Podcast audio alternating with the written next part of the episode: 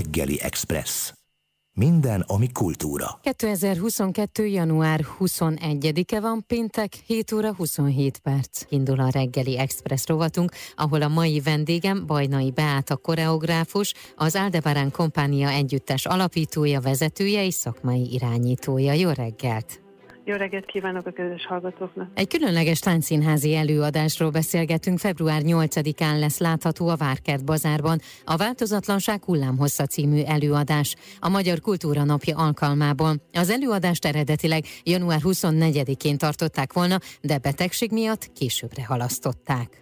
10 évvel ezelőtt találkoztam ezzel a sci-fi könyvvel. Nagyon-nagyon megfogott az egyik karakter benne, konkrétan az anya karaktere, meg annyira képszerű volt maga a könyv is, és a regény, a leírás, meg a helyszínek, meg minden, ami benne, körülbelül egy dráma, pszichodráma szinten benni történések, hogy ez is színpadra kívánkozott, és aztán ez sokáig nekem fiókban hevert, és valahogy nem jött, hogy megvalósuljon, és aztán egyszer csak egy pár éve egy barátnőm előhozta megint ezt a könyvet, hogy ezt megcsináljuk, és akkor elindult.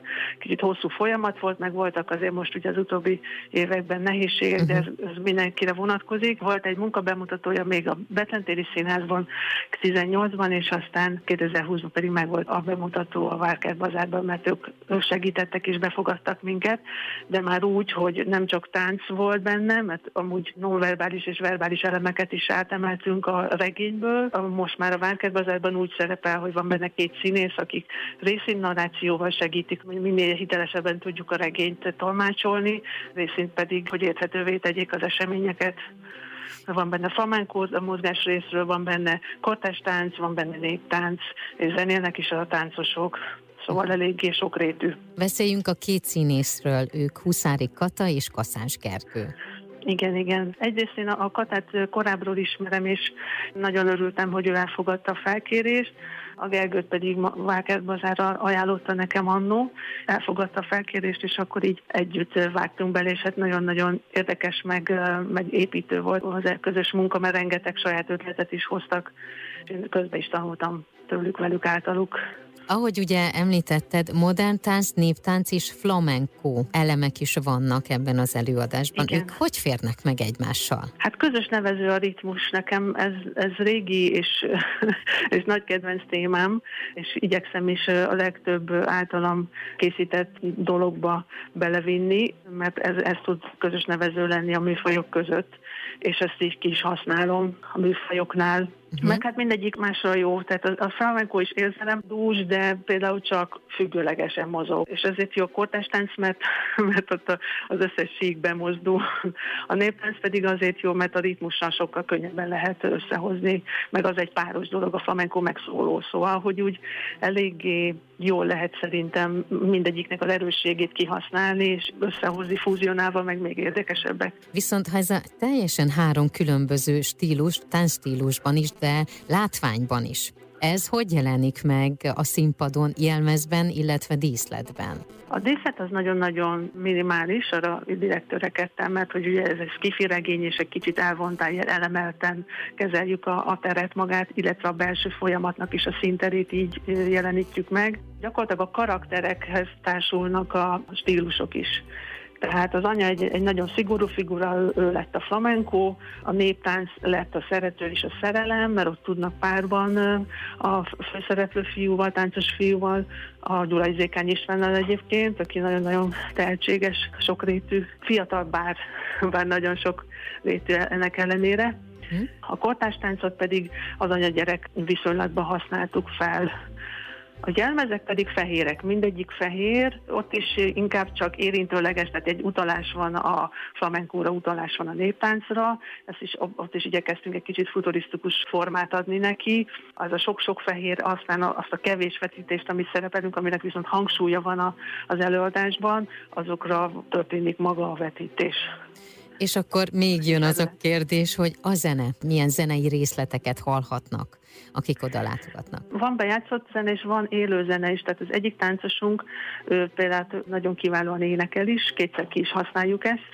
A többi zenét pedig én válogattam egy instrumentális zeneszerzőtől. Hát ez is elvont, tehát hogy inkább hangulatot erősít a zene is, illetve amit meg tudnak ritmikusan, azt meg maguk a táncosok adják elő. Tehát, hogy minden van. Bejátszott zene is, énekelt is, és csak ritmus, amit ők maguk játszanak. Miért volt rád olyan nagy hatással a Változatlanság hullámhossza című könyv?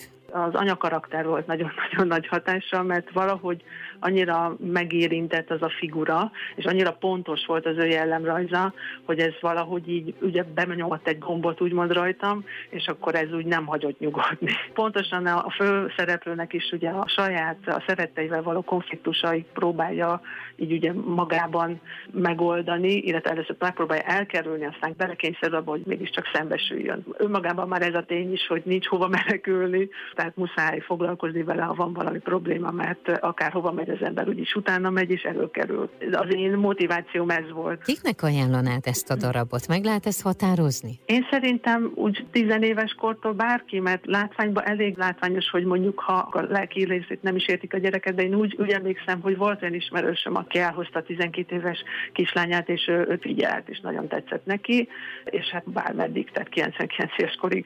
Tehát szerintem aki kicsit is vagy Szepes Máriát szereti, vagy nyitott arra, hogy tényleg táncszínházi, tehát egyfajta gondolkodás még benne van, hogy szereti, hogyha dolgozik benne valami, tehát nem csak készen kap valamit, és csak szórakozik önmagában, hanem azért még, ha nem is katarzis, de hogy a korabeli drámáknak a hatását szeretné átélni, akkor ő nekik ajánlom szívből. Segített abban, hogy ez az előadás létrejöjjön. Tarsal Krisztina, igen, ő a társrendező, aki a színészek instruálásában segített, hiszen én eddig csak mozgással foglalkoztam, és nem is akartam volna belekontárkodni ebbe a műfajban. Szepes Mária Alapítvány nagyon-nagyon kedvesek voltak, hogy segítettek a kezdettől fogva. Barna Lilla volt még nekem, aki segített koreografálásban meg összefésülni a dolgokat, illetve még Juhán Szegnes volt nekem, az segítőm még a leges-leges legelején, hogy egyáltalán elinduljak, meg így kellett rajtam azért lökni egyet, mert ez jó nagy vállalás így egymagamba, úgyhogy bár vannak segítőim, de mindig csak részfunkciókra. Illetve a Bencsi Kandi volt a jelmeztervező, aki tökéletes és kiváló munkát végzett, mint a dramaturg Száros Csilla, aki pedig úgy tudta a lényeges mondatokat összeszedni a darabból, hogy az érthető és szükséges információt tartalmazzon. Köszönöm szépen.